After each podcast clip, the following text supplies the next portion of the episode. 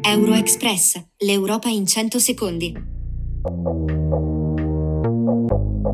Buonasera e benvenuti con Euroexpress, le notizie del giorno dell'Unione Europea in 100 secondi, curate da Reactive Italia.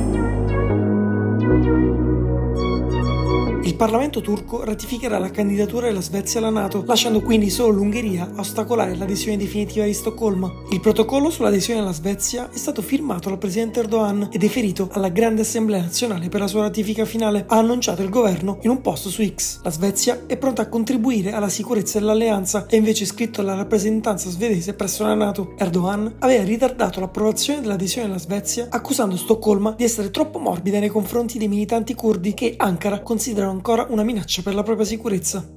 La raffineria della Lukoil in Bulgaria ha promesso al primo ministro bulgaro Nikolai Denkov di pagare quasi il doppio delle tasse allo Stato, dopo che il Parlamento bulgaro ha minacciato di vietare le importazioni di greggio russo via mare. La Bulgaria ha una deroga all'embargo petrolifero dell'UE contro la Russia fino alla fine del 2024, deroga che viene utilizzata dalla raffineria bulgara della Lukoil. L'Unione Europea resta divisa sulla crisi tra Israele e Hamas. Lunedì i ministri degli esteri europei non sono riusciti a raggiungere un accordo sulla raccomandazione di una pausa umanitaria nella guerra in Medio Oriente. Sul tema vi sarebbe un consenso di base sufficiente, ma come indicato dal responsabile della diplomazia europea, Josep Borrell, tale base deve essere costruita a causa delle riserve di alcuni Paesi membri. Io credo che puedo anticipar che la idea di una pausa umanitaria è algo che los Estados miembros han apoyato. Secondo Borrell, alla questione stanno lavorando gli ambasciatori UE nel tentativo di trovare una posizione comune in vista del Consiglio europeo in programma dal 26 al 27 ottobre. Diversi paesi dell'UE, tra cui Germania e Italia, hanno recentemente introdotto controlli temporanei alle frontiere per arginare l'immigrazione irregolare e sferrando così un duro colpo all'area Schengen. Ma Manfred Weber, il leader del Partito Popolare Europeo, che è il gruppo di centrodestra dell'UE al Parlamento europeo, sabato ha dichiarato di avere qualche dubbio sull'efficacia di questa misura per ridurre gli ingressi irregolari.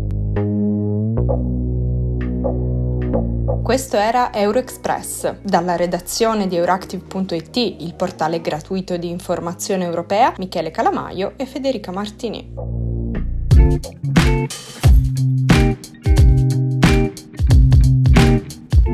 Euroexpress, l'Europa in 100 secondi.